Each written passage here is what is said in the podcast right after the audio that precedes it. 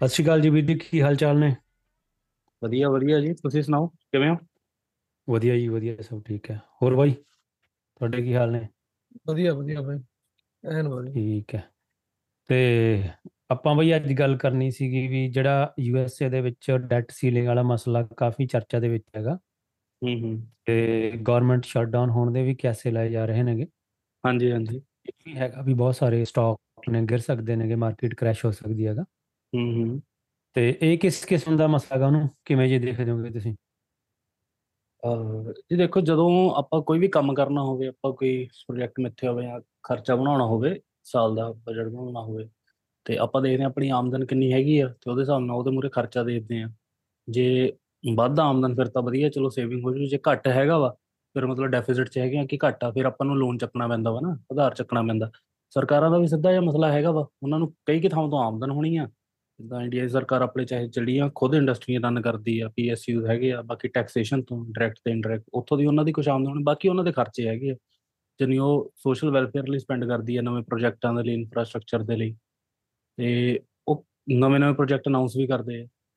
ਤੇ ਜਦੋਂ ਇਹਦੇ ਵਿੱਚ ਗੈਪ ਹੁੰਦਾ ਵਾ ਤੇ ਉਦੋਂ ਫਿਰ ਸਰਕਾਰ ਪੈਸੇ ਰੇਜ਼ ਕਰਨ ਲਈ ਸਰਕਾਰ ਵੀ ਆਧਾਰ ਚੁੱਕਦੀ ਹੈ ਤੇ ਜੋ ਸਰਕਾਰ ਆਧਾਰ ਚੁੱਕਦੀ ਉਹਨੂੰ ਬੌਂਡ ਕਹਿੰਦੇ ਨੇ ਗਵਰਨਮੈਂਟ ਬੌਂਡਸ ਤੇ ਜਿਵੇਂ ਇੰਡੀਆ ਦੀ। ਸਰਕਾਰ ਉਹ ਵੀ। ਆਰਬੀਆਈ ਬੌਂਡ ਇਸ਼ੂ ਕਰਦਾ ਵਾ ਤੇ ਉਹ ਕਹਿੰਦਾ ਵਾ ਕਿ। ਅੱਜ ਦੀ ਤਰੀਕ ਦੇ ਵਿੱਚ ਜਿੱਦਾਂ ਸਾਨੂੰ ਲੱਖ ਰੁਪਏ ਦੇ ਦਿਓ ਜਾਂ 1 ਲੱਖ ਕਰੋੜ ਦੇ ਦਿਓ ਤੇ ਅਸੀਂ ਆਉਣ ਵਾਲੇ 10 ਸਾਲਾਂ ਦੇ ਵਿੱਚ ਇਹ ਮੈਚੁਰ ਹੋਊਗਾ ਬੌਂਡ ਉਦੋਂ ਤੱਕ ਤੁਹਾਨੂੰ ਇੰਟਰਸਟ ਪੇ ਕਰਾਂਗੇ 10 ਸਾਲ ਦੇ ਬਾਅਦ ਮੂਲ ਚੁੱਕ ਲਓ ਤੇ ਇਦਾਂ ਅਲੱਗ-ਅਲੱਗ ਟਰਮਸ ਹੁੰਦੀਆਂ ਨੇ ਕੋਈ ਸ਼ਾਰਟ ਟਰਮ ਹੁੰਦੇ ਆ 1 ਸਾਲ 3 ਸਾਲ 5 ਸਾਲ 10 ਸਾਲ 20 ਸਾਲ ਦੇ ਵੀ ਤੇ ਕਈ ਸਪੈਸ਼ਲ ਪਰਪਸ ਵੀ ਹੁੰਦੇ ਆ ਜਿੱਦਾਂ ਆਪਣੇ ਕੁਝ ਜਿਹੜੇ ਵੱਡੀ ਉਮਰ ਦੇ ਸਰੋਤੇ ਨੇ ਉਹ ਜਾਣਦੇ ਹੋਣਗੇ ਕਿ ਸਰਕਾਰ ਨੇ ਕਈ ਜੰਗਾਂ ਵੇਲੇ ਵੀ ਵਾਰ ਬੌਂਡਸ ਵੀ ਇਸ਼ੂ ਕੀਤੇ ਆ ਆਪਣੇ ਤੇ। ਕਈ ਕਈ ਇਨਫਰਾਸਟ੍ਰਕਚਰ ਪ੍ਰੋਜੈਕਟ ਵੱਡੇ ਜਿਹੜੇ ਲੱਗੇ ਜਿੱਦਾਂ ਹੁਣੇ ਰੀਸੈਂਟਲੀ ਜਿਹੜਾ ਬਣਿਆ ਆਪਣਾ ਸਰਦਾਰ ਪਟੇਲ ਸਰੋਵਰ ਡੈਮ ਤੇ ਇਹਦੇ। ਵੱਲੋਂ ਵੀ ਇਹ ਬਹੁਤ ਪੁਰਾਣਾ ਪ੍ਰੋਜੈਕਟ ਹੈ ਇਹ ਵੀ ਜਦੋਂ ਬਣਨ ਲੱਗਿਆ ਸੀਗਾ ਤਾਂ ਆਈਐਮਐਫ ਦੇ ਕੋਲੇ ਗਈ ਸੀ ਇੰਡੀਆ ਦੀ ਗਵਰਨਮੈਂਟ ਕਿ ਇਨਫਰਾ ਦੇ ਲਈ ਕੈਪੀਟਲ ਪਲਾਨ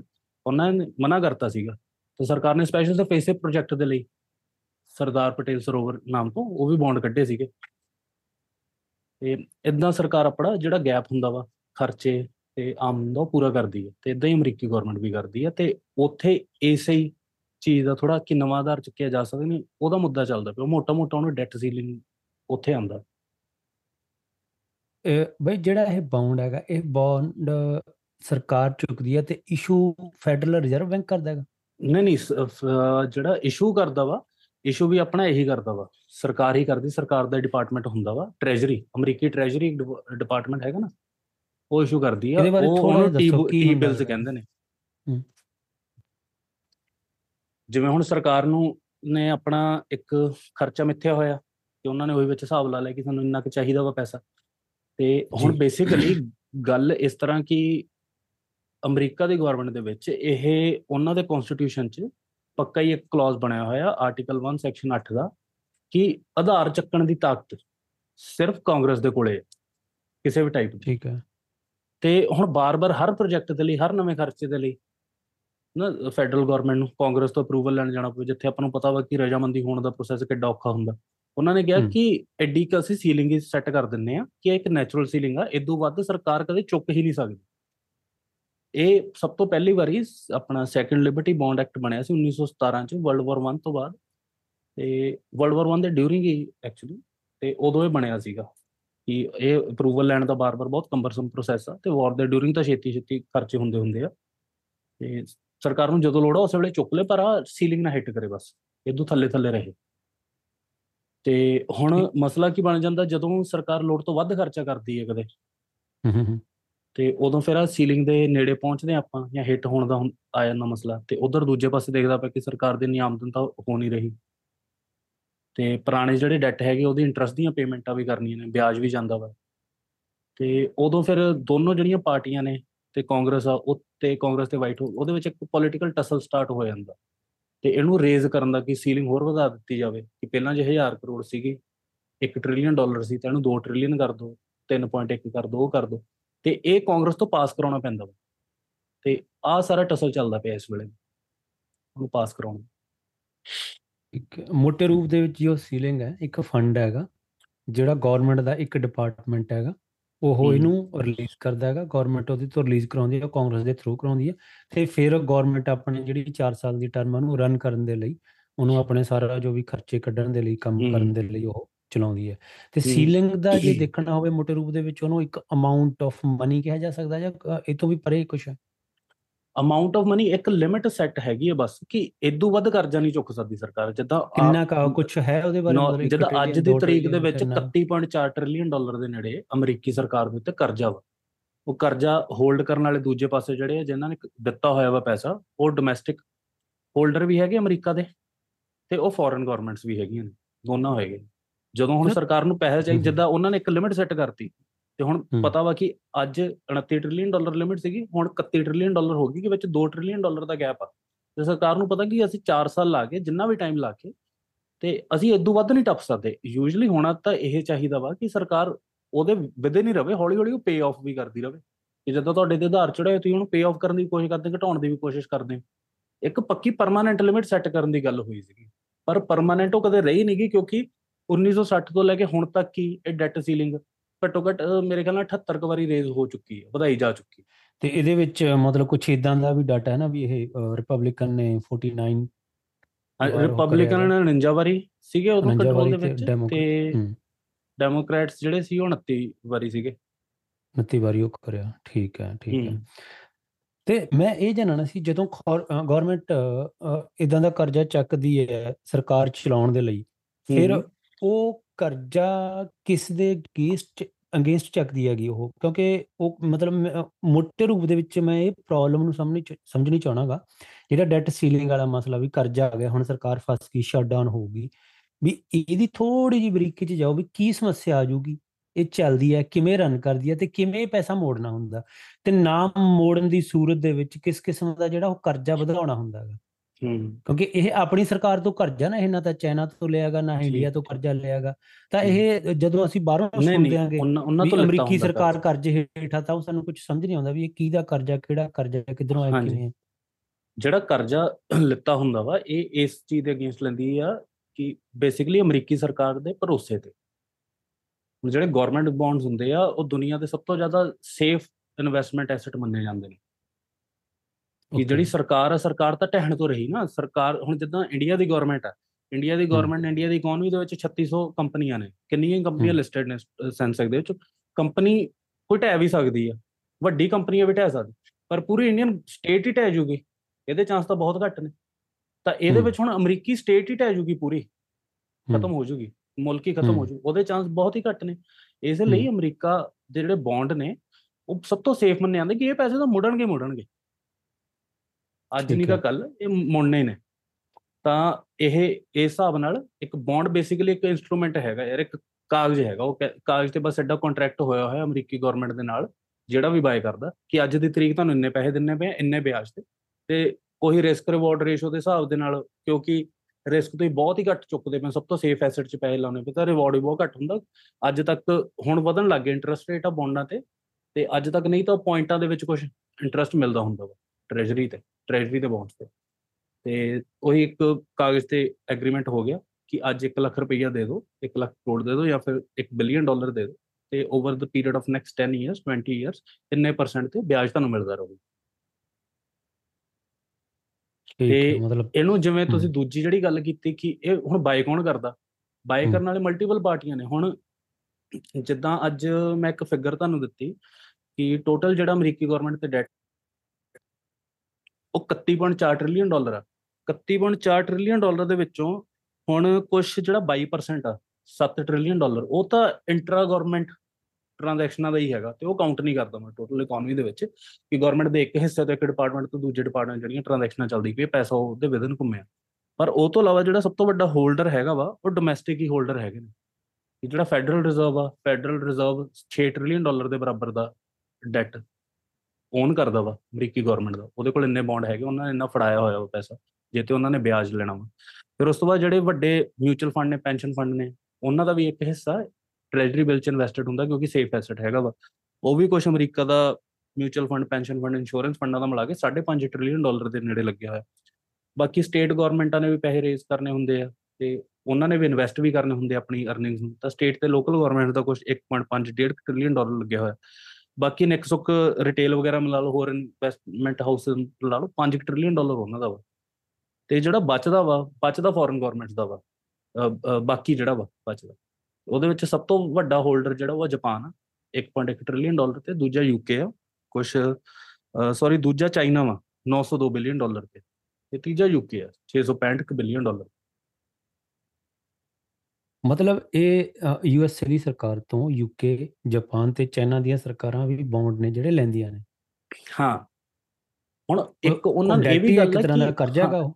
ਬਿਲਕੁਲ ਉਹ ਹੁਣ ਜਦੋਂ ਚਾਈਨਾ ਦੀ ਸਰਕਾਰ ਠੀਕ ਆ ਹੁਣ 100 ਬਿਲੀਅਨ ਡਾਲਰ ਤਾਂ ਜੋ ਉਹਨਾਂ ਦੇ ਕੋਲੇ ਡੈਟ ਪਿਆ ਵਾ ਬੌਂਡ ਪਿਆ ਵਾ ਉਹਨਾਂ ਨੇ ਕਿਤੇ ਹਮ। ਵਾਪਸ ਲੈਣੇ ਆ ਤਾਂ ਇਹਦਾ ਮਤਲਬ ਇਹ ਹੈ ਕਿ ਉਹਨਾਂ ਨੇ 100 ਬਿਲੀਅਨ ਡਾਲਰ ਫੜਾਇਆ ਹੋਇਆ ਅਮਰੀਕੀ ਸਰਕਾਰ ਨੂੰ। ਉਹਨਾਂ ਦੇ ਕੋਲੇ ਆਇਆ ਕਿ ਉਹਨਾਂ ਦੀ ਅਰਨਿੰਗਸ ਦੇ ਥਰੂ ਹੁਣ ਚਾਈਨਾ ਦੁਨੀਆ ਦੀ ਫੈਕਟਰੀ ਆ। ਉਹਨਾਂ ਦੀ ਅਰਨਿੰਗਸ ਇੰਪੋਰਟ ਦੀਆਂ ਬਹੁਤ ਜ਼ਿਆਦਾ ਨੇ।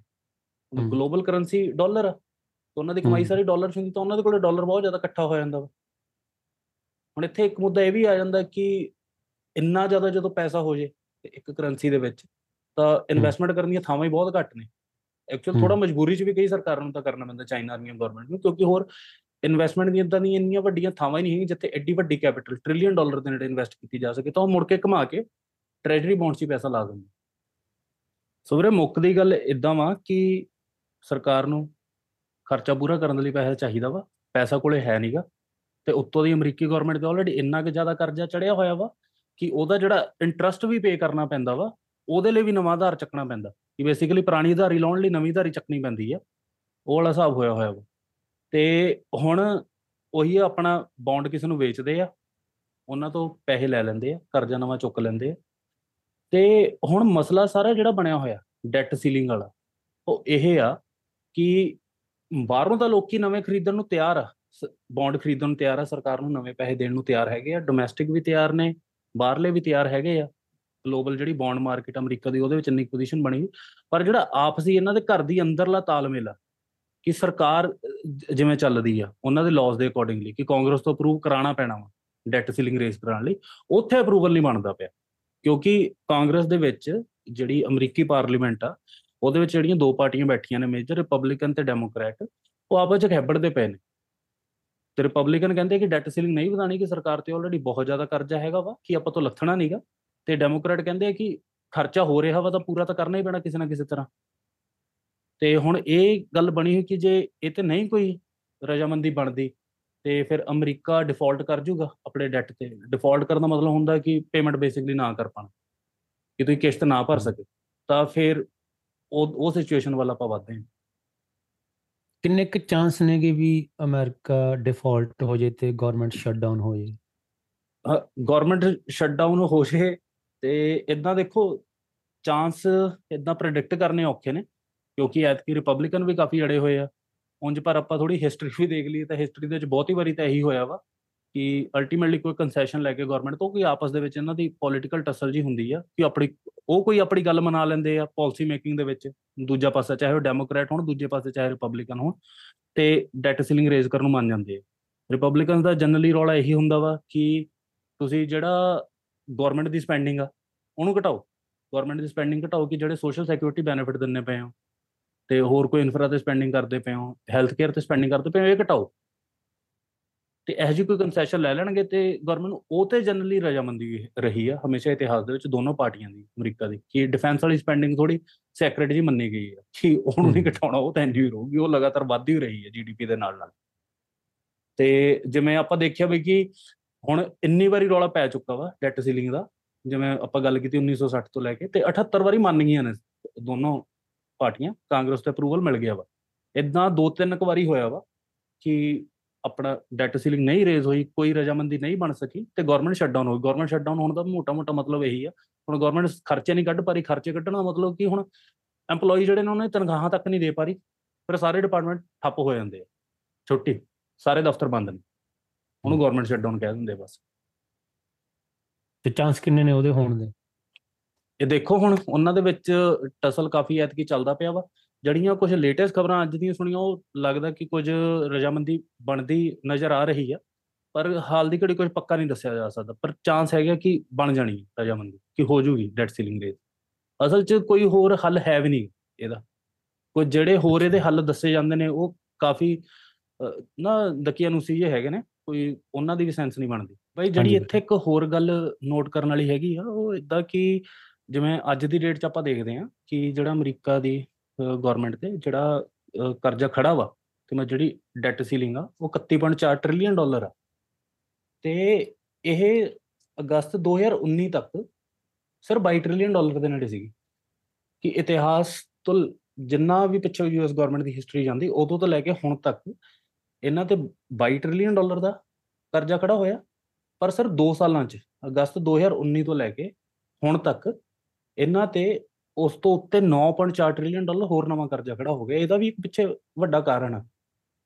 ਜਿਹੜਾ ਪ੍ਰੈਜ਼ੀਡੈਂਟ ਟਰੰਪ ਆਇਆ ਜਦੋਂ, ਤਾਂ ਉਹਨੇ ਅਗਸਤ 2019 ਦੇ ਵਿੱਚ ਕਾਂਗਰਸ ਦੇ ਵਿੱਚ ਮੈਜੋਰਿਟੀ ਸੀ ਤਾਂ ਅਪਰੂਵਲ ਲੈ ਕੇ ਡੈਟ ਸੀਲਿੰਗ ਕੁਝ ਟਾਈਮ ਦੇ ਲਈ ਸਸਪੈਂਡ ਹੀ ਕਰਤੀ ਸੀਗੀ, ਜੁਲਾਈ 2021 ਤੱਕ। ਤੇ ਜਿਹੜੀਆਂ ਫੈਡਰਲ ਏਜੰਸੀਆਂ ਜਿੰਨੀਆਂ ਵੀ ਹੈਗੀਆਂ ਨੇ, ਉਹਨਾਂ ਤੇ ਸਪੈਂਡਿੰਗ ਦੀ ਇੱਕ ਕੈਪ ਵੀ ਲੱਗੀ ਹੁੰਦੀ ਹੈ ਕਿ ਕੋਈ ਫੈਡਰਲ ਏਜੰਸੀ ਜਿੱਦਾਂ ਆ ਐਗਰੀਕਲਚਰ ਡਿਪਾਰਟਮੈਂਟ ਹੈਗਾ ਆ ਡਿਫੈਂਸ ਡਿਪਾਰਟਮੈਂਟ ਹੈਗਾ ਹੋਮ ਸਿਕਿਉਰਿਟੀ ਆ ਸਾਰੀਆਂ ਤੇ ਇੱਕ ਕੈਪ ਲੱਗੀ ਹੁੰਦੀ ਹੈ ਇਦੋਂ ਵੱਧ ਖਰਚਾ ਨਹੀਂ ਕਰ ਸਕਦੇ, ਉਹ ਵੀ ਰਿਮੂਵ ਕਰਤੀ ਸੀਗੀ। ਤੇ ਜੁਲਾਈ 2021 ਤੱਕ ਦੇ ਲਈ, ਮਤਲਬ ਕੁਝ 23 24 ਮਹੀਨਿਆਂ ਦੇ ਲਈ।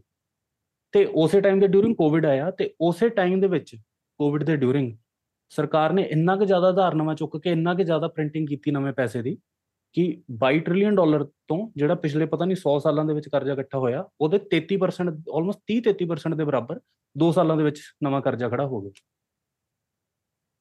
ਤੇ ਇਹਦੇ ਅਸਰ ਆਪਾਂ ਨੂੰ ਉੱਥੇ ਵੀ ਦਿਖਦੇ ਪਏ ਆ, ਬਾਕੀ ਇਕਨੋਮੀ ਤੇ ਵੀ, ਕਿ ਜਦੋਂ ਹੁਣ ਲੋਕੀ ਗੱਲ ਕਰਦੇ ਕਿ ਇਨਫਲੇਸ਼ਨ ਬਹੁਤ ਜ਼ਿਆਦਾ ਵਧੀ ਹੋਈ ਹੈ। ਇਨਫਲੇਸ਼ਨ ਵਧਣ ਦੇ ਪਿੱਛੇ ਵੀ ਕਾਰਨ ਇਹੀ ਹੈ ਕਿ ਜਦੋਂ ਇਕਨੋਮੀ ਦੇ ਵਿੱਚ ਇੰਨਾ ਇਹਦਾ ਨਵਾਂ ਪੈਸਾ ਇੱਕਦਮ ਵੜ ਜਾਊਗਾ, ਤਾਂ ਚੀਜ਼ਾਂ ਦੇ ਰੇਟ ਜ਼ਾਹਰ ਜੀ ਗੱਲ ਆ ਕਿ ਵਧਣਗੇ ਇੱਕਦਮ ਬਹੁਤ ਜ਼ਿਆਦਾ। ਅੱਛਾ ਵੀਰੇ ਮੈਂ ਇਹਦੇ ਵਿੱਚ ਇੱਕ ਇਹ ਗੱਲ ਪੁੱਛਣੀ ਸੀਗੀ ਵੀ ਜੇ ਕਿਸੇ ਕਿਵੇਂ ਨਾ ਕਿਵੇਂ ਵੀ ਇਹ ਜਿਹੜਾ ਡੈਟ ਸੀਲਿੰਗ ਵਾਲਾ ਮਸਲਾ ਨਹੀਂ ਸੌਰਟ ਆਊਟ ਹੁੰਦਾ ਤੇ ਗਵਰਨਮੈਂਟ ਨਹੀਂ ਉਹਨੂੰ ਸੌਰਟ ਆਊਟ ਕਰ ਪਾਉਂਦੀ। ਤੇ ਫਿਰ ਕੀ ਚਾਂਸਸ ਨੇ ਅੱਗੇ ਕੀ ਕੀ ਹੋਊਗਾ ਮਤਲਬ ਰਿਪਬਲਿਕਨ ਅੜ ਗਏ ਹੈ ਨਾ ਹਾਂ। ਫਿਰ ਫਿਰ ਬਈ ਫਿਰ ਉਹੀ ਗੱਲ ਆ ਕਿ ਬੈਂਕ ਤੋਂ ਕਰਜ਼ਾ ਚੱਕਿਆ ਹੋਇਆ ਤੇ ਕਿਸ਼ਤ। ਮੁੜੀ ਨਹੀਂ ਗਈ ਤੇ ਫਿਰ। ਕੀ ਹੁੰਦਾ ਵਾ ਫਿਰ ਬੈਂਕਰਪਟਸੀ ਡਿਕਲੇਅਰ ਕਰਨ ਵਾਲਾ ਬੰਦਾ ਵੱਧਦਾ ਵਾ ਤੇ ਕ੍ਰੈਡਿਟ ਰੇਟਿੰਗਾਂ ਵੀ ਥੱਲੇ ਗਿਰਦੀਆਂ ਤੇ ਇੰਡੀਆ ਸਿਬਲ ਸਕੋਰ ਹੁੰਦਾ ਵਾ ਉਹ ਥੱਲੇ ਡਿੱਗਣਾ। ਸ਼ੁਰੂ ਹੁੰਦਾ। ਤੇ ਉਦਾਂ ਹੀ ਫਿਰ ਅਮਰੀਕਾ ਦੇ ਨਾਲ ਵੀ ਹੈਗਾ ਕਿ ਜਿਹੜੀਆਂ ਗਲੋਬਲ ਇਦਾਂ ਦੀਆਂ ਏਜੰਸੀਆਂ ਨੇ ਜਿਹੜੀ ਅਲੱਗ-ਅਲੱਗ ਇਨਵੈਸਟਮੈਂਟ ਐਸੈਟ ਨੂੰ ਇੱਕ ਰੇਟਿੰਗ ਦਿੰਦੀਆਂ ਨੇ ਨਾ ਕਿ ਆਹ ਟ੍ਰਿਪਲ ਏ ਰੇਟਿੰਗ ਆ ਸਭ ਤੋਂ ਸੁਪੀਰੀਅਰ ਚੀਜ਼ ਇਨਵੈਸਟ ਕਰਨ ਲਈ ਸਭ ਤੋਂ ਸੇਫ ਇਹ ਡਬਲ ਏ ਆ ਆ ਬੀ ਆ ਬੀ ਮਾਈਨਸ ਆ ਜੰਕ ਆ ਇਦਾਂ ਦੇ ਅਲੱਗ-ਅਲੱਗ ਸਟੇਟਸ ਹੁੰਦੇ ਆ। ਤੇ ਉੱਥੋਂ ਦੀ ਜਿਹੜੇ ਦੁਨੀਆ ਭਰ ਦੇ ਇਨਵੈਸਟਰ ਨੇ ਵੱਡੇ ਉਹ ਕੈਪੀਟਲ ਐਲੋਕੇਟ ਕਰਦੇ ਆ ਅਲੱਗ-ਅਲੱਗ ਥਾਵਾਂ ਤੇ। ਉਹ ਡਾਊਨਗ੍ਰੇਡ ਕਰ ਸਕਦੇ ਆ ਯੂਐਸ ਗਵਰਨਮੈਂਟ ਦੀ ਦੇ ਬੌਂਡ ਦੀ ਰੇਟਿੰਗ ਤੇ ਇੱਕ ਵਾਰੀ ਹਿਸਟਰੀ 'ਚ ਪਹਿਲਾਂ ਹੋ ਵੀ ਚੁੱਕਾ 2011 ਦੇ ਵਿੱਚ ਓਬਾਮਾ ਗਵਰਨਮੈਂਟ ਦੀ ਪਹਿਲੀ ਟਰਮ ਵੇਲੇ ਇੱਦਾਂ ਗਵਰਨਮੈਂਟ ਸ਼ਟਡਾਊਨ ਹੋ ਗਈ ਸੀਗੀ। ਕੁਝ। ਆਈ ਥਿੰਕ ਮੈਨੂੰ ਪੱਕਾ ਸ਼ੋਰ ਨਹੀਂ ਹੈਗਾ ਕੁਝ 4 ਮਹੀਨੇ ਦੇ ਲਈ। ਤੇ ਉਸ ਟਾਈਮ ਦੇ ਡਿਊਰਿੰਗ ਆਪਣਾ ਜਿਹੜਾ ਐਸ&ਪੀ ਆ ਸਟੈਂਡਰਡ ਐਂਡ ਪੂਅਰ ਉਹਨਾਂ ਨੇ ਅਮਰੀਕਾ ਦੀ ਰੇਟਿੰਗ ਅਮਰੀਕੀ ਬੌਂਡਸ ਦੀ ਡਾਊਨਗ੍ਰੇਡ ਕਰਤੀ ਸੀਗੀ। ਤੇ ਹੁਣ ਡਾਊਨਗ੍ਰੇਡ ਹੋਣ ਦੇ ਨਾਲ ਬਹੁਤ ਚੀਜ਼ਾਂ ਹੁੰਦੀਆਂ ਕਿ ਇੱਕ ਜਿਹੜੀ ਫੋਰਨ ਕੈਪੀਟਲ ਲੱਗੀ ਹੋਈ ਆ ਉਹ ਐਕਸੋਡਸ ਮਾਰੂਗੀ ਉਹ ਨਿਕਲੂਗੀ ਅਮਰੀਕਾ ਦੀਆਂ ਮਾਰਕੀਟਾਂ ਦੇ ਵਿੱਚੋਂ। ਸਟਾਕ ਮਾਰਕੀਟ ਵੀ ਗਿਰੂਗੀ। ਰਿਸੈਸ਼ਨ ਆਉਣ ਦੇ ਵੀ ਚਾਂਸ ਹੈਗੇ ਆ। ਅਨਐਮਪਲੋਇਮੈਂਟ ਵੀ ਹੋਊਗੀ ਜਿੱਦਾਂ ਹੁਣ ਕੰਪਨੀਆਂ ਦੇ ਪ੍ਰੋਫਿਟ ਸੁੰਗੜਦੇ ਆ ਤਾਂ ਉਹ ਲੇ ਆਫ ਕਰਨਗੀਆਂ ਲੋਕਾਂ ਨੂੰ। ਤੇ ਐਤਕੀ ਹੁਣ ਮੋਟਾ-ਮੋਟਾ ਇੱਕ ਅੰਕੜਾ ਇਹ ਹੈਗਾ ਵਾ ਮੂਡੀਜ਼ ਏਜੰਸੀ ਦਾ ਕਿ ਜੇ ਡਿਫਾਲਟ ਕਰ ਜਾਂਦੀ ਹੈ ਸਰਕਾਰ ਬੇਸਿਕਲੀ ਕਿਸ਼ਤ ਨਹੀਂ ਭਰ ਹੁੰਦੀ ਤਾਂ ਜਿਹੜੀ ਜੀਡੀਪੀ ਅਮਰੀਕਾ ਦੀ ਅਰਾਊਂਡ 4 ਤੋਂ 5% ਕਾਫੀ ਛੇਤੀ ਸੁੰਗੜ ਜੂਗੀ। ਸਟਾਕ ਦੇ ਪ੍ਰਾਈਸ ਦੇ ਵਿੱਚ 30 ਤੋਂ 35% ਤੱਕ ਡਿਕਰੀਜ਼ ਫਾਲ ਬਹੁਤ ਲਾਈਕਲੀ ਆ ਤੇ 6 ਮਿਲੀਅਨ ਜੌਬਸ ਘਟਣਗੀਆਂ ਲੇ ਆਫ ਜਿੱਦਾਂ ਕੰਪਨੀਆਂ ਕਰਨੀਆਂ ਲੋਕਾਂ ਨੂੰ ਸ਼ੁਰੂ ਕਰਨਗੀਆਂ ਤੇ ਪੋਸੀਬਲ ਹੈਗਾ ਕਿ 2007-9 ਚ ਜਿਹੜਾ ਰਿਸੈਸ਼ਨ ਆਇਆ ਸੀ ਉਹਦੇ ਬਰਾਬਰ ਦਾ ਰਿਸੈਸ਼ਨ ਦੁਬਾਰਾ ਅਮਰੀਕਾ ਦੇ ਵਿੱਚ ਇੱਕ ਵਾਰੀ ਫੇਰ ਤੋਂ ਆ ਜਾਏ। ਅੱਛਾ ਇਹ ਪੁੱਛਣਾ ਸੀਗਾ ਵੀਰੇ ਜਿਹੜਾ ਜੇ ਇਸ ਕਿਸਮ ਦੀ ਚੀਜ਼ ਹੁੰਦੀ ਹੈ ਹੂੰ ਅਮਰੀਕਾ ਸ਼ਟਡਾਊਨ ਹੁੰਦਾ ਜਾਂ ਇਨਫਲੇਸ਼ਨ ਆਉਂਦੀ ਹੈ ਇਹਦਾ ਦੂਜੇ ਮੁਲਕਾਂ ਤੇ ਕੀ ਅਸਰ ਹੋਊਗਾ? ਦੂਜੇ ਮੁਲਕਾਂ ਦੇ ਹੁਣ ਦੇਖੋ, ਜਿਹੜਾ ਜੇ ਅਮਰੀਕਾ ਦੀ ਇਕਨੋਮੀ ਹਿੱਲਦੀ ਆ, ਅਮਰੀਕਾ ਦੇ ਵਿੱਚ ਕੰਜ਼ੰਪਸ਼ਨ ਬਹੁਤ ਜ਼ਿਆਦਾ ਜਿੱਦਾਂ ਚੀਜ਼ਾਂ ਦੀ ਹੁੰਦੀ ਹੈ ਤੇ ਬਹੁਤ ਅਲੱਗ-ਅਲੱਗ ਐਕਸਪੋਰਟ ਇਕਨੋਮੀਜ਼ ਇਦਾਂ ਦੀਆਂ ਨੇ ਮੁਲਕਾਂ ਦੀਆਂ ਜਿਹੜੀਆਂ ਅਮਰੀਕਾ ਦੀ ਕੰਜ਼ੰਪਸ਼ਨ ਤੇ ਵੀ ਟਿਕੀਆਂ ਹੋਈਆਂ ਨੇ। ਤੇ ਉੱਥੇ ਵੀ ਇੱਕਦਮ ਨਾਲ ਦੀ ਨਾਲ ਰਿਸੈਸ਼ਨ ਆਊਗਾ, ਉੱਥੇ ਵੀ ਸੇਮ ਇਹੀ ਚੀਜ਼ਾਂ ਹੋਣਗੀਆਂ। ਜੌਬਸ ਲੇ ਆਫ ਜੌਬਸ ਖਤਮ ਹੋਣਗੀਆਂ ਲੇ ਆਫਸ ਹੋਣਗੇ ਸਟਾਕ ਮਾਰਕੀਟਾਂ ਡਿੱਗਣਗੀਆਂ ਰਿਸੈਸ਼ਨ ਆਣਗੇ। ਇੱਕ ਇਹ ਗੱਲ ਵੀ ਕਹੀ ਜਾਂਦੀ ਹੈ ਵੀ ਇੰਡੀਆ ਤੇ ਸ਼ਾਇਦ ਉਹਦਾ ਐਡਾ ਵੱਡਾ ਅਸਰ ਨਾ ਹੋਵੇ। ਇਸ ਦੇ ਬਾਰੇ ਮੈਨੂੰ ਜ਼ਿਆਦਾ ਆਈਡੀਆ ਹੈ ਨਹੀਂਗਾ ਕਿ ਇੰਡੀਆ ਤੇ ਉਸ ਦਾ ਕਿਉਂ ਘੱਟ ਅਸਰ ਹੋਊਗਾ ਜਾਂ ਵੱਧ ਅਸਰ ਹੋਊਗਾ ਬਾਕੀਆਂ ਦੇ ਰਿਲੇਟਿਵਲੀ ਤੇ ਮੈਨੂੰ ਲੱਗਦਾ ਸ਼ਾਇਦ ਬਾਈ ਬੈਟਰ ਦੱਸ ਸਕਣ। ਬਾਈ ਤੁਹਾਨੂੰ ਕੀ ਆਈਡੀਆ ਲੱਗਦਾ ਇਸ ਦੇ ਬਾਰੇ?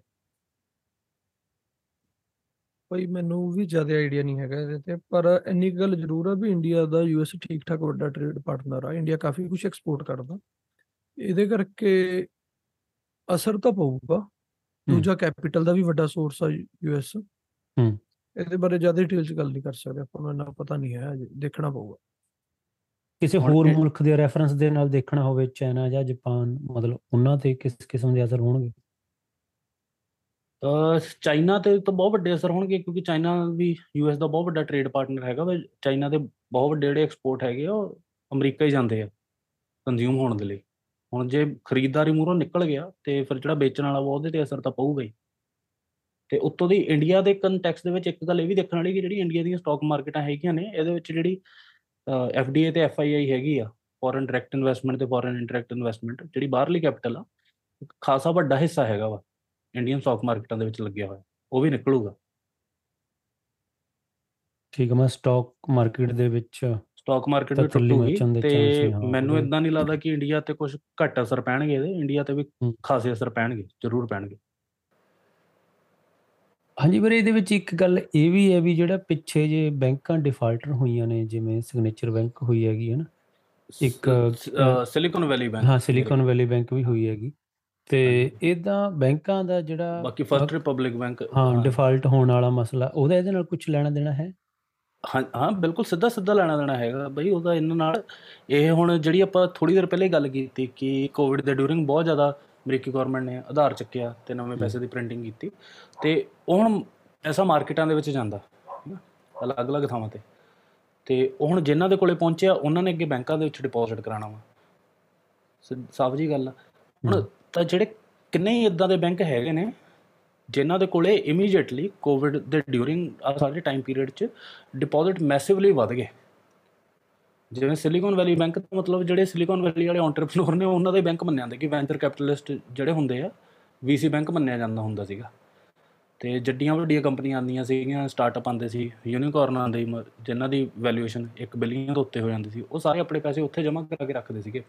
ਹੁਣ ਤੁਸੀਂ ਕਿਤੇ ਪੈਸਾ ਜਮ੍ਹਾਂ ਕਰਾਇਆ ਹੋਇਆ ਤੁਹਾਨੂੰ ਉਹ ਤੋਂ ਰਿਟਰਨ ਵੀ ਚਾਹੀਦਾ ਨਾ। ਤੇ ਹੁਣ ਇੰਨਾ ਜ਼ਿਆਦਾ ਇੱਕਦਮ ਨਵਾਂ ਪੈਸਾ ਆ ਜੇ ਤੁਹਾਡੇ ਕੋਲੇ, ਬੈਂਕਾਂ ਦੇ ਕੋਲੇ ਆ ਗਿਆ ਤੇ ਉਹਨਾਂ ਨੂੰ ਪਤਾ ਵਾ ਕਿ ਇਹ ਤੇ ਮੈਂ 1.5% 2% 2.5% ਰਿਟਰਨ ਵੀ ਦੇਣਾ ਵਾ ਮੂਹਰੇ ਵਾਲੇ ਬੰਦੇ ਨੂੰ ਸਾਲ ਦਾ। ਤੇ ਬੈਂਕ ਵੀ ਕਿਤੇ ਨਾ ਕਿਤੇ ਇਨਵੈਸਟ ਕਰੂ, ਬੈਂਕ ਕੰਮ ਇਦਾਂ ਹੀ ਕਰਦਾ ਨਾ। ਤੁਹਾਡੇ ਜਮ੍ਹਾਂ ਕਰਾਏ ਪੈਸੇ ਤੇ ਤੁਹਾਨੂੰ ਰਿਟਰਨ ਦਿੰਦਾ ਵਾ, ਤੇ ਆਪ ਉਹ ਪੈਸਾ ਅੱਗੇ ਕਿਤੇ ਇਨਵੈਸਟ ਕਰਕੇ ਆਪ ਰਿਟਰਨ ਕੱਢਦਾ, ਜਿਹੜਾ ਵਿੱਚ ਥੋੜਾ ਗੈਪ ਰਹਿ ਜਾਂਦਾ ਵਾ, ਉਹਦੀ ਆਪ ਦੀ ਕਮਾਈ ਹੈ ਤਾਂ ਉਦਾਂ ਹੀ ਹੁਣ ਉਹਨਾਂ ਦੇ ਕੋਲ ਇੰਨਾ ਜ਼ਿਆਦਾ ਪੈਸਾ ਨਵਾਂ ਆ ਗਿਆ ਡਿਪੋਜ਼ਿਟ ਨਵੇਂ ਆ ਗਏ ਕਿ ਉਹਨਾਂ ਨੂੰ ਵੀ ਥਾਂ ਨਹੀਂ ਲੱਭਦੀ ਪਈ ਸੀਗੀ ਡਿਪੋਜ਼ਿਟ ਕਰਨ ਦੇ ਲਈ ਆ ਨਵੇਂ ਫੰਡ ਤਾਂ ਉਹਨਾਂ ਨੇ ਕਾਫੀ ਵੱਡੀ ਅਮਾਉਂਟ ਦੇ ਵਿੱਚ ਜਿਹੜੇ ਫੰਡ ਨੇ ਉਹ ਲੌਂਗ ਟਰਮ ਟ੍ਰੈਜਰੀ ਬੌਂਡਸ ਦੇ ਵਿੱਚ ਕੇ ਰੱਖਤੇ 10 ਈਅਰ ਟ੍ਰੈਜਰੀ ਬੌਂਡਸ ਦੇ ਵਿੱਚ। ਹੂੰ। ਤੇ ਇਹ ਜਨਰਲੀ ਹੁੰਦਾ ਕਿ ਜਿਹੜਾ ਜਿੰਨਾ ਸ਼ਾਰਟ ਟਰਮ ਬੌਂਡ ਹੋਊਗਾ ਉਹ ਤੇ ਜਿਹੜਾ ਇੰਟਰਸਟ ਰੇਟ ਮਿਲਦਾ ਪਿਆ ਉਹ ਘੱਟ ਹੁੰਦਾ ਲੌਂਗ ਟਰਮ ਵਾਲੇ ਤੇ ਜ਼ਿਆਦਾ ਮਿਲਦਾ ਹੁੰਦਾ ਕਿਉਂਕਿ ਬੇਸਿਕਲੀ ਤੁਸੀਂ ਜ਼ਿਆਦਾ ਟਾਈਮ ਲਈ ਆਪਣਾ ਪੈਸਾ ਬਲੌਕ ਕਰ ਲਿਆ ਨਾ। ਜੇ 1 ਸਾਲ ਦੇ ਵਿੱਚ ਤੁਹਾਨੂੰ ਮੂਲ ਮੁੜਿਆ ਆਉਣਾ ਵਾ ਤੇ ਕਿੱਥੇ 10 ਸਾਲ ਦੇ ਵਿੱਚ ਮੁੜਨਾ ਵਾ? ਫਿਰ 10 ਸਾਲ ਵਾਲਾ ਕਹੂਗਾ ਕਿ ਮੈਨੂੰ ਇੰਟਰਸਟ ਜ਼ਿਆਦਾ ਵੀ ਮੈਂ 10 ਸਾਲ ਲਈ ਪੈਸੇ ਬਲੌਕ ਕਰਦਾ ਪਿਆ ਵਾਂ। ਤਾਂ ਉਹਨਾਂ ਨੇ 10 ਸਾਲ ਵਾਲੇ ਦੇ ਵਿੱਚ ਥੋੜੇ 0.5 0.67 ਇੰਟਰਸਟ ਰੇਟ ਦੇ ਪਿੱਛੇ ਉਹ ਪੈਸਾ ਆਪਣਾ 10 ਸਾਲਾਂ ਦੇ ਲਈ ਬਲੌਕ ਕਰ ਲਿਆ। ਹੁਣ ਹੋ- ਹੋਇਆ ਕੀ ਕਿ ਇੱਕ ਬੈਂਕ ਤੇ ਆ Silicon Valley Bank First Republic Bank ਤੇ ਇਹਨਾਂ ਦੇ ਬੈਂਕ ਰਨ ਹੋ ਗਿਆ। ਇਕੱਠੇ ਬਹੁਤ ਸਾਰੀ ਅਮਾਉਂਟ ਦੇ ਵਿੱਚ ਆਹ ਜਿਹੜੇ ਜਿਹੜੇ ਐਂਟਰਪ੍ਰੀਨੋਰ ਸੀ ਸਟਾਰਟਅਪ ਸੀ, ਉਹਨਾਂ ਨੇ ਪੈਸਾ ਕਢਾਇਆ। ਕਿਉਂਕਿ ਉਹਦੇ ਪਿੱਛੇ ਕਾਰਨ ਇਹ ਸੀਗਾ ਕਿ ਰਿਸੈਸ਼ਨ ਆ ਗਿਆ, ਕਮਾਈਆਂ ਹੋਣੀਆਂ ਬੰਦ ਹੋ ਗਈਆਂ। ਤੇ ਉਹਨਾਂ ਨੂੰ ਵੱਡੀ ਅਮਾਉਂਟ ਦੇ ਵਿੱਚ ਕੈਪੀਟਲ ਦੀ ਲੋੜ ਸੀ। ਉਹਨਾਂ ਨੇ ਕਢਾਉਣਾ ਸ਼ੁਰੂ ਕੀਤਾ। ਉਹਨਾਂ ਦੇ ਪੈਸੇ ਪਿੱਛੇ ਬਲੌਕ ਹੋਏ ਪਏ ਆ ਟ੍ਰੈਜਰੀਆਂ ਦੇ ਵਿੱਚ। ਤੇ ਟ੍ਰੈਜਰੀ ਉਹਨਾਂ ਦੀਆਂ ਅੱਗੇ ਨਹੀਂ ਵਿਕਦੀਆਂ ਪਈਆਂ। ਉਹ ਕਿਉਂ ਨਹੀਂ ਵਿਕਦੀਆਂ? ਉਹਦੇ ਵੀ ਆਉਨੇ ਆ। ਤੇ ਉਹ ਨਹੀਂ ਵਿਕਦੀਆਂ ਪਈਆਂ, ਉਹਨਾਂ ਦੇ ਹੱਥ 'ਚ ਪੈਸਾ ਨਹੀਂ ਆਇਆ ਤੇ ਬੈਂਕ ਫੇਲ ਹੋ ਗਿਆ। ਉਹ ਟ੍ਰੈਜਰੀਆਂ ਨਾ ਵਿਕਣ ਦਾ ਕਾਰਨ ਇਹ ਸੀ ਕਿ ਹੁਣ ਅਮਰੀਕਾ ਦੇ ਵਿੱਚ ਇੰਨੀ ਜ਼ਿਆਦਾ ਇਨਫਲੇਸ਼ਨ ਆ ਗਈ ਤੇ ਅਮਰੀਕੀ ਗਵਰਨਮੈਂਟ ਨੇ ਇ- ਇਸ ਲਈ ਜਿਹੜਾ ਇਹ ਬੌਂਡ ਵੇਚਦੀਆਂ ਨੇ, ਇਹ ਜਿਹੜਾ ਇੰਟਰਸਟ ਦਿੰਦੀਆਂ ਨੇ, ਉਹ ਇੰਟਰਸਟ ਰੇਟ ਹਾਈਕ ਕਰਨਾ ਸ਼ੁਰੂ ਕਰਤਾ। ਇੰਟਰਸਟ ਰੇਟ ਹਾਈਕ ਬਾਰੇ ਵੀ ਤੁਸੀਂ ਸੁਣਿਆ ਹੋਣਾ ਕਿ ਰੇਟ ਹਾਈਕ। ਹੁੰਦੇ ਪਏ ਆ। ਇਨਫਲੇਸ਼ਨ ਨੂੰ ਟੇਮ ਕਰਨ ਲਈ ਇਨਫਲੇਸ਼ਨ ਨੂੰ ਰੋਕਣ ਦੇ ਲਈ ਉਹ ਕਦਮ ਚੱਕੇ ਜਾਂਦੇ ਹੁੰਦੇ ਆ ਕਿ ਇਹ ਇੱਕ ਵੱਧ ਤੋਂ ਵੱਧ ਜਿਹੜਾ ਮਾਰਕੀਟ 'ਚ ਖੁੱਲਾ ਪੈਸਾ ਘੁੰਮਦਾ ਪਿਆ ਉਹ ਇੱਥੇ ਆ ਕੇ ਜਮ੍ਹਾਂ ਹੋ ਜੇ ਹੁਣ ਹੋਇਆ ਕੀ ਆ ਪੂਰੇ ਹਾਈਕ ਕਰਨ ਦੇ ਚੱਕਰ ਦੇ ਵਿੱਚ ਕਿ ਜਿਹੜੇ ਸ਼ਾਰਟ ਟਰਮ ਲੋਨ ਸੀਗੇ ਸ਼ਾਰਟ ਟਰਮ ਬੇਸਿਕਲੀ ਬੌਂਡਸ ਸੀ 1 ਸਾਲ ਵਾਲੇ 2 ਸਾਲ ਵਾਲੇ 3 ਸਾਲ ਵਾਲੇ ਉਹਨਾਂ ਤੇ ਵਿਆਜ 10 ਸਾਲ ਵਾਲੇ ਨਾਲੋਂ ਜ਼ਿਆਦਾ ਮਿਲਣ ਲੱਗ ਗਿਆ। ਹੁਣ ਤੁਸੀਂ 10 ਸਾਲ ਦੇ ਲਈ ਕਿਉਂ ਪੈਸਾ ਬਲੌਕ ਕਰੋਗੇ? ਤੁਹਾਨੂੰ 1 ਸਾਲ ਵਾਲੇ 2 ਸਾਲ ਵਾਲੇ ਬੌਂਡ ਤੇ ਉਦੋਂ ਵੱਧ ਮਿਲ ਜਾਂਦਾ। ਇਹ ਬਹੁਤ ਰੇਅਰਲੀ ਹੁੰਦਾ ਹੁੰਦਾ ਵਾ ਪੂਰੇ ਮੁਲਕਾਂ ਦੀ ਇਕਨੋਮੀ ਦੇ ਵਿੱਚ। ਇਹਨੂੰ ਕਹਿੰਦੇ ਹੁੰਦੇ ਕਿ ਯੀਲਡ ਕਰਵ ਇਨਵਰਟ ਹੋ ਗਿਆ ਤੇ ਬਹੁਤ ਵੱਡੀ ਪ੍ਰੋਬਲਮ ਹੁੰਦੀ ਹੈ। ਹੁਣ ਇਹਨਾਂ ਦੇ ਕੋਲ ਜਿਹੜੇ ਟ੍ਰੈਜਰੀ ਬੌਂਡ ਪਏ ਸੀਗੇ ਆ ਬੈਂਕਾਂ ਦੇ ਕੋਲ ਆ ਮਾਰਕੀਟ 'ਚ ਇਸ ਲਈ ਵਿਕੇ ਨਹੀਂ ਗੇ, ਖੜੇ ਪੈਰ। ਕਿਉਂਕਿ ਕੋਈ ਲੈਣ ਨੂੰ ਨਹੀਂ ਤਿਆਰ ਸੀ ਉਹ। ਉਹ ਕਹਿੰਦੇ ਕਿ ਅਸੀਂ ਕੋਈ ਇੰਨੇ ਦੇ ਲਈ ਆਪਣੇ ਪੈਸੇ ਫਸਾਈਏ। ਤਾਂ ਮੋਟਾ ਮੋਟਾ ਇਹ ਕਾਰਨ ਰਿਹਾ ਕਿ ਉਹਦਾ ਇਹ ਚੀਜ਼ ਨਾ ਸਿੱਧਾ ਲੈਣ ਦੇਣ ਹੈਗਾ। ਇੱਕ ਬਈ ਇਹਨਾਂ ਬੈਂਕਾਂ ਦੇ ਕ੍ਰੈਸ਼ ਹੋਣ ਨਾਲ। ਇਹ ਵੀ ਖਬਰ ਆਈ ਸੀਗੀ ਵੀ ਜਿਹੜਾ ਯੂਐਸ ਡੈਟ ਦੀ ਡਿਮਾਂਡ ਹੈਗੀ ਉਹ ਇੰਟਰਨੈਸ਼ਨਲੀ ਕਾਫੀ ਘਟੀ ਹੈਗੀ। ਇਹ ਹੈ ਇਦਾਂ ਦੀ ਕੋਈ ਗੱਲ? ਇਦਾਂ ਦੀ ਗੱਲ ਹੈਗੀ ਆ ਤੇ ਇਹਦੇ ਵਿੱਚ ਅਮਰੀਕਾ ਦੀ ਆਪ ਦੀਆਂ ਵੀ ਕੁਝ ਗਲਤੀਆਂ ਹੈਗੀਆਂ ਨੇ ਜੀਓਪੋਲਿਟੀਕਲ ਐਂਬੀਸ਼ਨਸ ਕਹਿ ਸਕਦੇ ਹਾਂ ਉਹਨੂੰ ਜਿਹੜੀ ਚਾਈਨਾ ਨਾਲ ਰਸ਼ੀਆ ਨਾਲ ਹੋਰ ਆ ਨਿੱਕ ਸੁੱਕ ਮੁਲਕਾਂ ਨਾਲ ਰਾਈਵਲਰੀ ਚੱਲਦੀ ਜਿੱਥੇ ਜੰਗਾਂ ਛੜੀਆਂ ਹੋਈਆਂ ਨੇ ਉੱਥੇ ਇਹਨਾਂ ਦੇ ਇਹਨਾਂ ਨੇ ਕੁਝ ਗਲਤ ਡਿਸੀਜਨ ਲਿੱਤੇ। ਜਿਵੇਂ ਹੁਣ ਇਹ ਨਾ ਇਤਿਹਾਸ ਦੇ ਵਿੱਚ ਹਮੇਸ਼ਾ ਹੀ ਰਿਹਾ ਵਾ ਕਿ ਦੋ ਮੁਲਕਾਂ ਦੇ ਵਿੱਚ ਜੰਗ ਵੀ ਲੱਗੀ ਹੋਵੇ ਨਾ ਉਹ ਇੱਕ ਦੂਜੇ ਦੇ ਫੰਡ ਨੂੰ ਨਹੀਂ ਹੱਥ ਲਾਉਂਦੇ ਜਿਹੜਾ ਉਹਨਾਂ ਦੇ ਮੁਲਕਾਂ ਦੇ ਵਿੱਚ ਪਿਆ ਹੋਵੇ। ਜਦੋਂ ਵਰਲਡ ਵਾਰ ਆ 2 ਵੀ ਲੱਗੀ ਹੋਈ ਸੀਗੀ ਇੰਗਲੈਂਡ ਦੇ ਵਿੱਚ ਜਿਹੜਾ ਜਰਮਨੀ ਦਾ ਪੈਸਾ ਪਿਆ ਇੰਗਲੈਂਡ ਵਾਲਿਆਂ ਨੂੰ ਹੱਥ ਨਹੀਂ ਲਾਇਆ ਉਹਨੂੰ ਸੈਕਰੇਟ ਮੰਨਿਆ ਜਾਂਦਾ ਸੀਗਾ ਕਿ ਇਹ ਤਾਂ ਇਹਦਾ ਟ੍ਰੇਡ ਨਾਲ ਲੈਣਾ ਦੇਣਾ ਵਾ ਸਿੱਧਾ। ਅਮਰੀਕਾ ਇਹ ਜਿਹੜੀ ਕਰੰਸੀ ਦੁਨੀਆ ਦੀ ਗਲੋਬਲ ਕਰੰਸੀ ਬਣੀ ਹੋਵੇ ਰਿਜ਼ਰਵ ਕਰੰਸੀ ਬਣੀ ਹੋਵੇ ਉਹਨਾਂ ਦੀ ਇੱਕ ਹਿਸਾਬ ਨਾਲ ਜ਼ਿੰਮੇਵਾਰੀ ਉਹਨਾਂ ਦੇ ਸਿਰ ਹੁੰਦੀ ਹੈ। ਤੁਸੀਂ ਦੂਜੇ ਦੇ ਪੈਸੇ ਨੂੰ ਹੱਥ ਨਹੀਂ ਲਾ ਸਕਦੇ। ਹੁਣ ਅਮਰੀਕਾ ਨੇ ਕੀ ਕੀਤਾ ਆਪਣੀਆਂ, ਕਹਿ ਲਓ ਜਾਂ ਖੁੰਦਕਾਂ ਕੱਢਣ ਨੂੰ, ਜਿਵੇਂ ਉਹ ਅਫਗਾਨਿਸਤਾਨ ਚੋਂ ਨਿਕਲੇ, ਤਾਂ ਅਫਗਾਨਿਸਤਾਨ ਦੇ ਮੁਲਕ ਦਾ ਆਪਣਾ ਕੰਟਰੀ ਦਾ ਫੈਡ ਦੇ ਅਕਾਊਂਟ ਦੇ ਵਿੱਚ 20-25 ਬਿਲੀਅਨ ਡਾਲਰ ਕੁਝ ਪਿਆ ਸੀਗਾ, ਮਾੜਾ ਮੋਟਾ, ਉਹ ਇਹਨਾਂ ਨੇ ਜ਼ਬਤ ਕਰ ਲਿਆ। ਵੈਨੇਜ਼ੁਏਲਾ ਜਿਹੜਾ ਮੁਲਕ ਨੇ, ਇਹਨਾਂ ਦੀ ਕਾਫੀ ਦੇਰ ਤੋਂ ਖੁੰਦਕੀ ਚੱਲਦੀ, ਉਹਨਾਂ ਦਾ ਪੈਸਾ ਜ਼ਬਤ ਕਰ ਲਿਆ ਤੇ ਵੱਡੀ ਪ੍ਰੋਬਲਮ ਉਦੋਂ ਹੋਈ ਜਦੋਂ ਹੁਣ ਰਸ਼ੀਆ ਨੇ ਜੰਗ ਚੱਲੀ। ਆ ਯੂਕਰੇਨ ਵਾਲੀ ਤੇ ਯੂਕਰੇਨ ਨੂੰ ਜਿਵੇਂ ਪਿੱਛੇ ਸਪੋਰਟ ਕਰਦੇ ਪਏ ਆ ਸਾਰੇ। ਤੇ ਇਹਨਾਂ ਨੇ ਰਸ਼ੀਆ ਦਾ ਆਲਮੋਸਟ 600 650 ਬਿਲੀਅਨ ਡਾਲਰ ਬਹੁਤ ਵੱਡੀ ਅਮਾਉਂਟ ਆ ਉਹ ਜ਼ਬਤ ਕਰ ਲਿਆ। ਤੇ ਹੁਣ ਜਦੋਂ ਫਿਰ ਬਾਕੀ ਗਵਰਨਮੈਂਟਾਂ ਬਾਹਰ ਸੋਚਦੀਆਂ ਨੇ ਕਿ ਸਾਡਾ ਪੈਸਾ ਕਿਸੇ ਵੀ ਵੇਲੇ ਜ਼ਬਤ ਹੋ ਸਕਦਾ ਵਾ ਸਾਡੀ ਜਿਹੜੀ ਕਮਾਈ ਹੈਗੀ ਹੈ ਕਿਸੇ ਵੀ ਵੇਲੇ ਜ਼ਬਤ ਹੋ ਸਕਦੀ ਹੈ ਉਹ ਚਾਹੁੰਣਗੇ ਕਿ ਸਾਡੇ ਕੋਲੇ ਆਪਣਾ ਮੁਲਕ ਦੀ ਜਿਹੜੀ ਦੌਲਤ ਆ ਵੈਲਥ ਹੈਗੀ ਆ ਟ੍ਰੈਜਰੀ ਇਹਨੂੰ ਹੋਲਡ ਕਰਨ ਦੇ ਲਈ ਕੋਈ ਹੋਰ ਐਸੈਟ ਹੋਵੇ ਡਾਲਰ ਤੋਂ ਇਲਾਵਾ। ਤੇ ਇਸ ਲਈ ਇੱਕ ਜਿਹੜਾ ਪ੍ਰੋਸੈਸ ਤੁਸੀਂ ਅੱਜ ਕੱਲ੍ਹ ਸੁਣਿਆ ਹੋਣਾ ਡੀ ਡਾਲਰਾਈਜੇਸ਼ਨ ਕਿ ਡਾਲਰ ਨੂੰ ਖਤਮ ਕਰਨਾ ਇੰਟਰਨੈਸ਼ਨਲ ਟ੍ਰੇਡ ਚੋਂ ਉਹ ਟ੍ਰੈਂਡ ਚੱਲਿਆ। ਕਿ ਜੇ ਅਸੀਂ ਟ੍ਰੇਡ ਕਰਾਂਗੇ, ਤਾਂ ਇੱਕ ਦੂਜੇ ਦੀ ਆਪਸੀ ਕਰੰਸੀਆਂ ਕਰਾਂਗੇ। ਰਸ਼ੀਆ ਕਹਿੰਦਾ ਮੈਂ ਰੂਬਲ ਦੇ ਵਿੱਚ ਟ੍ਰੇਡ ਕਰੂੰਗਾ ਜਾਂ ਯੂਆਨ ਚ ਕਰੂੰਗਾ, ਚਾਈ, ਅਹ ਆਪਣਾ ਜਿਹੜੀ ਚਾਈਨਾ ਦੀ ਕਰੰਸੀ ਹੈ। ਇੰਡੀਆ ਹੁਣ ਰੁਪੀਸ ਦੇ ਵਿੱਚ ਟ੍ਰੇਡ ਕਰਦਾ ਪਿਆ ਵਾ। ਸਾਊਦੀ ਅਰਬ ਤੇ ਆ ਜਿਹੜੇ ਹੋਰ ਆਇਲ ਪ੍ਰੋਡਿਊਸਿੰਗ ਕੰਟਰੀਜ਼ ਨੇ, ਇਹ ਯੂਆਨ ਤੇ ਆਈਐਨਆਰ ਦੇ ਵਿੱਚ, ਇੰਡੀਅਨ ਰੁਪੀ ਦੇ ਵਿੱਚ ਆਪਣਾ ਤੇਲ ਵੇਚਣਾ ਸ਼ੁਰੂ ਕਰਦੇ ਪਏ ਆ। ਤੇ ਇਸੇ ਲਈ ਇਹ ਸ- ਆਪਣਾ ਇੱਕ ਹਿਸਾਬ ਨਾਲ ਜਿਹੜੀ ਇੰਟਰਨੈਸ਼ਨਲ ਮਾਰਕੀਟ ਦੇ ਵਿੱਚ ਤੁਸੀਂ ਬੌਂਡ ਦੀ ਗੱਲ ਕਰਦੇ ਪਏ ਹੋ, ਉਹ ਵੀ ਇਹਨਾਂ ਸਿੱਧੇ ਸਿੱਧੇ ਜੁੜੀ ਕਿ ਹਾਂ ਡਿਮਾਂਡ ਤਾਂ ਘਟੀ ਆ। ਕਿ ਉਹ ਜ਼ਿਆਦਾ ਆਪਣਾ ਜਿਹੜਾ ਮੁਲਕ ਦਾ ਪੈਸਾ ਹੈਗਾ ਵਾ, ਅਮਰੀਕਾ ਨੂੰ ਇਦਾਂ ਫੜਾਉਣਾ ਨਹੀਂ ਚਾਹੁੰਦੇ ਕਿ ਕੱਲ ਨੂੰ ਉਹ ਮੋੜਨਾ ਨਹੀਂ ਇਹ ਕੱਲ ਨੂੰ ਕੋਈ ਵੀ ਪ੍ਰੋਬਲਮ ਆ ਗਈ, ਅਸੀਂ ਅਮਰੀਕਾ ਦੀ ਕਿਸੇ ਗੱਲ ਤੇ ਨਾ ਸੁਣੀਏ ਤਾਂ ਜ਼ਬਤ ਕਰ ਲੈਣਗੇ। ਵੈਸੇ ਇਹ ਨੀਚ ਜੀ ਹਰਕਤ ਹੈ, ਜਦੋਂ ਇੰਟਰਨੈਸ਼ਨਲੀ ਤੁਸੀਂ ਇਦਾਂ ਦੇ ਉਹ ਬਣਾ ਰੱਖੇ ਨੇ ਟਰਸਟ ਬਣਾ ਰੱਖੇ ਨੇ, ਹਨਾ? ਬਿਲਕੁਲ ਜਿਵੇਂ ਤੁਸੀਂ ਕਿਹਾ ਸੈਕੰਡ ਵਰਲਡ ਵਾਰ ਵੇਲੇ ਉਹਨਾਂ ਨੇ ਇੰਗਲੈਂਡ ਨੇ ਨਹੀਂ ਉਹਨਾਂ ਦੇ ਪੈਸੇ ਦੱਬੇ ਹੈਗੇ ਜਰਮਨੀ ਦੇ ਤਾਂ ਹੁਣ ਇਹਨਾਂ ਨੇ ਇਤਿਹਾਸ ਦੇ ਵਿੱਚ ਪਹਿਲੀ ਵਾਰੀ ਇਦਾਂ ਕੀਤਾ ਹੈਗਾ। ਤਾਂ ਇਹ ਆਪਣੇ ਆਪ ਦੇ ਵਿੱਚ ਕੋਈ ਬੜੀ ਚੰਗੀ ਗੱਲ ਨਹੀਂ ਹੈਗੀ ਮਤਲਬ ਕੋਈ ਚੰਗੇ ਸੰਕੇਤ ਨਹੀਂ ਹੈਗੇ। ਲੋਕਾਂ ਦਾ ਫਿਰ। ਜਿਹੜਾ ਟਰਸਟ ਹੈ ਉਹ ਤੋਂ ਉੱਠ ਹੀ ਰਿਹਾ ਹੈ ਬਿਲਕੁਲ ਇੱਥੇ ਇੱਕ ਬਈ ਸੋਚਣ ਵਾਲੀ ਗੱਲ ਇਹ ਵੀ ਹੈ ਕਿ ਮੈਨੂੰ ਲੱਗਦਾ ਕਿ ਜਿਵੇਂ ਨਾ ਗਲੋਬਲ ਕਰੰਸੀ ਹੋਣਾ ਕੁਝ ਪ੍ਰਿਵਿਲੇਜ ਲੈ ਕੇ ਆਂਦਾ ਵਾ ਤੇ ਕੁਝ ਕਨਸਟ੍ਰੇਂਟ ਵੀ ਆਪਣੇ ਆਪ 'ਚ ਲੈ ਕੇ ਆਉਂਦਾ ਹੀ ਆ। ਤੇ ਅਮਰੀਕਾ ਹੁਣ ਦਾ ਹੁਣ ਇਹ ਹਾਲ ਆ ਕਿ ਆਪਣੀ ਜ਼ਿੰਮੇਵਾਰੀਆਂ ਤੋਂ ਤਾਂ ਭੱਜ ਜਾਂਦਾ। ਕਿ। ਉੱਥੇ ਤਾਂ ਅਗਲਿਆਂ ਦੇ ਪੈਸੇ ਦੱਬ ਗਿਆ ਸੀਜ਼ ਕਰ ਗਿਆ ਫੰਡ ਉਹਨਾਂ ਦੇ। ਜਿਹੜੀ ਪ੍ਰਿਵਿਲੇਜ ਹੁੰਦੀ ਹੈ ਗਲੋਬਲ ਕਰੰਸੀ ਹੋਣ ਦੀ ਤੇ ਉਹ ਦੱਬ ਕੇ ਇੰਜੋਏ ਕਰਦਾ। ਪ੍ਰਿਵਿਲੇਜ ਕੀ ਹੈਗੀ ਆ ਗਲੋਬਲ ਕਰੰਸੀ ਦੀ ਅਮਰੀਕਾ ਕੋਲ ਹੋਣ ਦੀ? ਕਿ ਦੁਨੀਆ ਦਾ ਜਿੰਨਾ ਟ੍ਰੇਡ ਹੋਣਾ ਡਾਲਰ ਦੇ ਵਿੱਚ ਹੋਣਾ। ਡਾਲਰ 'ਚ ਟ੍ਰੇਡ ਹੋਣਾ ਤਾਂ ਸਾਰੀ ਦੁਨੀ ਦੁਨੀਆ ਦੇ ਜਿੰਨੇ ਮੁਲਕ ਨੇ ਉਹਨਾਂ ਨੂੰ ਡਾਲਰ ਹੋਲਡ ਕਰਨਾ ਪੈਣਾ। ਕਿ ਕੱਲ੍ਹ ਪੇਮੈਂਟਾਂ ਕਰਨੀਆਂ ਨੇ ਪੇਮੈਂਟਾਂ ਰਿਸੀਵ ਕਰਨੀਆਂ ਨੇ। ਤੇ ਹੁਣ ਜਦੋਂ ਅਮਰੀਕਾ ਨਵਾਂ ਪੈਸਾ ਪ੍ਰਿੰਟ ਕਰਦਾ ਵਾ ਤੇ ਨਵਾਂ ਪੈਸਾ ਜਦੋਂ ਪ੍ਰਿੰਟ ਹੁੰਦਾ ਇਨਫਲੇਸ਼ਨ ਹੁੰਦੀ ਆ ਉਹ ਪਤਾ ਹੀ ਆ। ਪਰ ਜਦੋਂ ਹੁਣ ਇੰਡੀਆ ਨਵਾਂ ਆਈਐਨਆਰ ਪ੍ਰਿੰਟ ਕਰਦੇ ਤੇ ਉਹ ਇਨਫਲੇਸ਼ਨ ਇੰਡੀਆ ਦੇ ਵਿਦਨ ਰਹੂਗੀ। ਆਈਐਨਆਰ ਰੁਪਈਆ ਜਿੱਥੇ ਤੇ ਚੱਲਦਾ ਉੱਥੇ ਹੀ ਰਹੂਗੀ। ਤੇ ਇਹ ਜਿਹੜੀ ਅਮਰੀਕਾ ਦੀ ਪਰ ਜਿਹੜੀ ਇਨਫਲੇਸ਼ਨ ਆ ਆ ਪੂਰੀ ਦੁਨੀਆ ਤੇ ਫੈਲਦੀ ਆ। ਕੱਲੇ ਅਮਰੀਕਾ ਤੱਕ ਸੀਮਤ ਨਹੀਂ ਰਹਿੰਦੀ।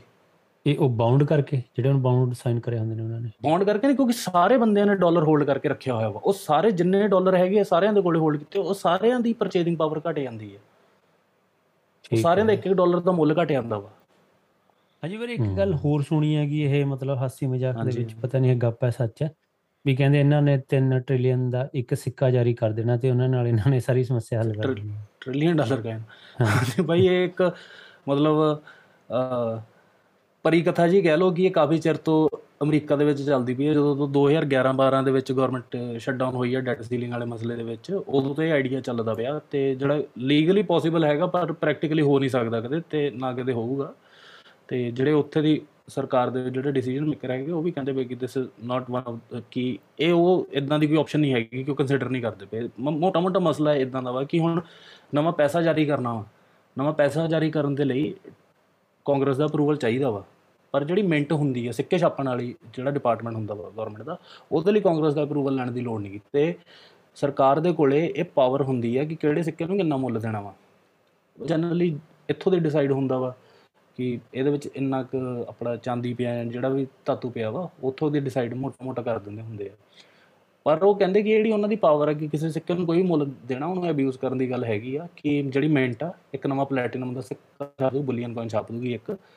ਤੇ ਉਹਨੂੰ ਸਿੱਧਾ ਸਰਕਾਰ ਮੁੱਲ ਦੇ ਦੂਗੀ ਕਿ 1 ਟ੍ਰਿਲੀਅਨ ਡਾਲਰ ਉਹ 1 ਟ੍ਰਿਲੀਅਨ ਡਾਲਰ ਉਹ ਚੱਕੂਗੀ ਸਰਕਾਰ, ਉਹ ਜਾ ਕੇ ਜਿਹੜਾ ਫੈਡਰਲ ਰਿਜ਼ਰਵ ਦੇ ਵਿੱਚ ਉਹਨਾਂ ਦਾ ਖਾਤਾ ਚੱਲਦਾ ਪਿਆ, ਉਹਨਾਂ ਨੂੰ ਫੜਾ ਦੂਗੀ, ਆਪਣੇ ਖਾਤੇ ਜਮ੍ਹਾਂ ਕਰਾ ਦੂ ਤੇ ਫੈਡਰਲ ਰਿਜ਼ਰਵ ਤੋਂ ਟ੍ਰਿਲੀਅਨ ਡਾਲਰ ਫੜ ਲੂਗੀ। ਤੇ ਇਦਾਂ ਆਪਣਾ ਜਿਹੜਾ ਮਸਲਾ ਵਾ ਸਾਰਾ ਸੋਲਵ ਹੋ ਜੂ ਕਿ ਸਰਕਾਰ ਦੇ ਕੋਲ 1 ਟ੍ਰਿਲੀਅਨ ਡਾਲਰ ਨਵਾਂ ਆ ਜਾਊਗਾ ਖਰਚ ਕਰਨ ਦੇ ਲਈ। ਵਿਦਆਊਟ ਡੈਟ ਸੀਲਿੰਗ ਰੇਜ਼ ਕੀਤੇ ਕਿ ਡੈਟ ਸੀਲਿੰਗ ਰੇਜ਼ ਕਰਨ ਦੀ ਲੋੜ ਹੀ ਨਹੀਂ ਹੈਗੀ। ਇਹ ਇਹ ਹਾਸੋ ਨਹੀਂ ਸੀ ਗੱਲ ਹੈ ਇਦਾਂ ਹੋ ਨਹੀਂ ਸਕਦੀ। ਤੇ ਇਹ ਕੋਈ ਸੀਰੀਅਸ ਸੁਜੈਸ਼ਨ ਨਹੀਂ ਹੈਗਾ। ਤੇ ਉਂਝ ਇਦਾਂ ਦੇ ਸੁਜੈਸ਼ਨ ਹੋਰ ਬੜੇ ਚੱਲਦੇ ਪਏ ਆ ਕਿ ਕੋਈ ਤਾਂ ਕਹਿੰਦਾ ਪਿਆ ਵਾ ਕਿ ਡੈਟ ਸੀਲਿੰਗ ਵਾਲਾ ਪੂਰਾ ਮਾਮਲਾ ਹੀ ਅਬੋਲਿਸ਼ ਕਰ ਦਿਓ ਤੇ ਉਹ ਵੀ ਆਪਣੇ ਆਪ ਦੇ ਵਿੱਚ ਥੋੜਾ ਪ੍ਰੋਬਲਮ ਉਹਦੇ ਕਰਕੇ ਵੀ ਕਈ ਆ ਸਕਦੀਆਂ ਨੇ। ਤੇ ਇਦਾਂ ਦੇ ਕਈ ਸੁਜੈਸ਼ਨ ਚੱਲਦੇ ਪਏ ਪਰ ਮੈਨੂੰ ਲੱਗਦਾ ਕਿ ਚਾਂਸ ਇਹੀ ਨੇ ਕਿ ਇਹਨਾਂ ਦੀ ਰਜਾਮੰਦੀ ਬਣ ਜਾਣੀ ਆ ਇੱਥੇ ਤੇ ਡੈਟ ਸੀਲਿੰਗ ਦੁਬਾਰਾ ਜਿੱਦਾਂ ਅੱਜ ਤੋਂ ਪਹਿਲਾਂ 70 80 ਵਾਰੀ ਕੀਤੀ ਹੈ ਦੁਬਾਰਾ ਰੇਜ਼ ਕਰ ਲੈਣੀ ਹੈ ਥੋੜੇ ਕੰਸੈਸ਼ਨ ਲੈਣਗੇ ਰਿਪਬਲਿਕਨ ਤੇ ਰੇਜ਼ ਕਰਨ ਮੰਨ ਜਾਣਗੇ। ਹਾਂਜੀ ਫਿਰ ਗੱਲ ਤਾਂ ਇੱਥੇ ਆ ਕੇ ਨਿਬੜਦੀ ਹੈਗੀ ਵੀ ਜਿਹੜਾ ਇਹ ਡੈਮੋਕ੍ਰੈਟਿਕ ਤੇ ਰਿਪਬਲਿਕਨ ਦਾ ਆਪਸੀ ਮਸਲਾ ਹੈਗਾ ਤੇ ਦੋਨਾਂ ਨੇ ਲਗਭਗ ਸਹਿਮਤੀ ਬਣਾ ਲੈਣੀ ਹੈਗੀ ਜਿਵੇਂ ਪਹਿਲਾਂ ਵੀ ਇਤਿਹਾਸ। ਦੇ ਵਿੱਚ ਜਿਹੜਾ ਹੋਇਆਗਾ ਬਿਲਕੁਲ ਬਿਲਕੁਲ। ਤੇ ਜਿਵੇਂ ਬਣਾ ਲੈਣੀਆਂ ਤੇ ਚੀਜ਼ਾਂ ਸੌਖੀਆਂ ਹੋ ਜਾਣੀਆਂ। ਹਾਂਜੀ ਬਿਲਕੁਲ ਆਪਣਾ ਅਮਰੀਕਾ ਦੇ ਐਕਸ਼ਨਾਂ ਦੇ ਕਰਕੇ ਕਈ ਲੋਕ ਕਹਿੰਦੇ ਕਿ ਹੁਣ ਡੀ ਡਾਲਰਾਈਜੇਸ਼ਨ ਦਾ ਪ੍ਰੋਸੈਸ ਚੱਲਦਾ ਇਨਫਲੇਸ਼ਨ ਹੁੰਦੀ ਪਈ ਹੈ ਕਿ ਕੋਈ ਬੌਂਡ ਖਰੀਦਣਾ ਇਹ ਗੱਲਾਂ ਠੀਕ ਨਹੀਂ ਆ। ਬਾਹਰ ਜ਼ਰੂਰ ਅਮਰੀਕਾ ਦੀ ਰੈਪੂਟੇਸ਼ਨ ਇੱਕ ਇਨਵੈਸਟਮੈਂਟ ਵਾਲੇ ਪੁਆਇੰਟ ਆਫ View ਤੋਂ ਘਟੀ ਆ। ਘੱਟ ਮੁਲਕ ਪਹਿਲਾਂ ਨਾਲੋਂ ਤਿਆਰ ਨੇ ਅਮਰੀਕਾ ਦੇ ਬੌਂਡ ਖਰੀਦਣ, ਪਰ ਸਟਿਲ ਡਿਮਾਂਡ ਹੈਗੀ ਆ ਤੇ ਲੋਕੀ ਕਰਜ਼ਾ ਦੇਣ ਨੂੰ ਸਰਕਾਰਾਂ ਇੰਸਟੀਟਿਊਸ਼ਨ ਤਿਆਰ ਨੇ। ਇਹ ਅਸਲ ਵਿੱਚ ਘਰ ਦੀ ਆਪਸੀ ਅੰਦਰਲੀ ਗੱਲ ਆ ਕਿ ਰਿਪਬਲਿਕਨ ਤੇ ਤੇ ਡੈਮੋਕ੍ਰੈਟ ਆਪਸ ਦੇ ਵਿੱਚ ਤਾਲਮੇਲ ਨਹੀਂ ਬਣਾ ਪਾ ਰਹੇ, ਰਜਾਮੰਦੀ ਨਹੀਂ ਬਣਾ ਰਹੇ ਕਿ ਨਵਾਂ ਕਰਜ਼ਾ ਚੁੱਕਣਾ ਵੀ ਹੈਗਾ ਕਿ ਨਹੀਂ ਚੁੱਕਣਾ। ਉਹ ਆ- ਆ ਇਹੀ ਨਹੀਂ ਸਰਕਾਰ ਇਸ ਗੱਲ ਤੇ ਮੰਨਦੀ ਪਈ। ਉਹ ਤੇ ਕੋਈ ਨਾ ਕੋਈ ਰਜਾਮੰਦੀ ਬਣਾਣੀ ਹੀ ਪੈਣੀ ਇਹਨਾਂ ਨੂੰ, ਕਿਉਂਕਿ ਜੇ ਨਹੀਂ ਬਣਦੀ, ਤਾਂ ਜਿਹੜੇ ਉਹਦੇ ਕਨਸੀਕੁਐਂਸ ਹੋਣਗੇ ਰਿਜ਼ਲਟ ਹੋਣਗੇ, ਉਹ ਅਮਰੀਕੀ ਇਕਨੋਮੀ ਦੇ ਲਈ, ਅਮਰੀਕੀ ਜਨਤਾ ਲਈ ਗਲੋਬਲ ਇਕਨੋਮੀ ਲਈ ਵੀ ਬਹੁਤ ਜ਼ਿਆਦਾ ਮਾੜੇ ਹੋਣਗੇ ਤੇ ਇਸ ਲਈ ਜਿਵੇਂ ਅੱਗੇ ਇੰਨੀ ਵਾਰੀ ਰਜਾਮੰਦੀ ਬਣਾਈ ਜਿਵੇਂ ਤੁਸੀਂ ਗੱਲ ਕੀਤੀ ਤੇ ਬਣਾਈ ਲੈਣੀ ਇਹਨਾਂ ਨੇ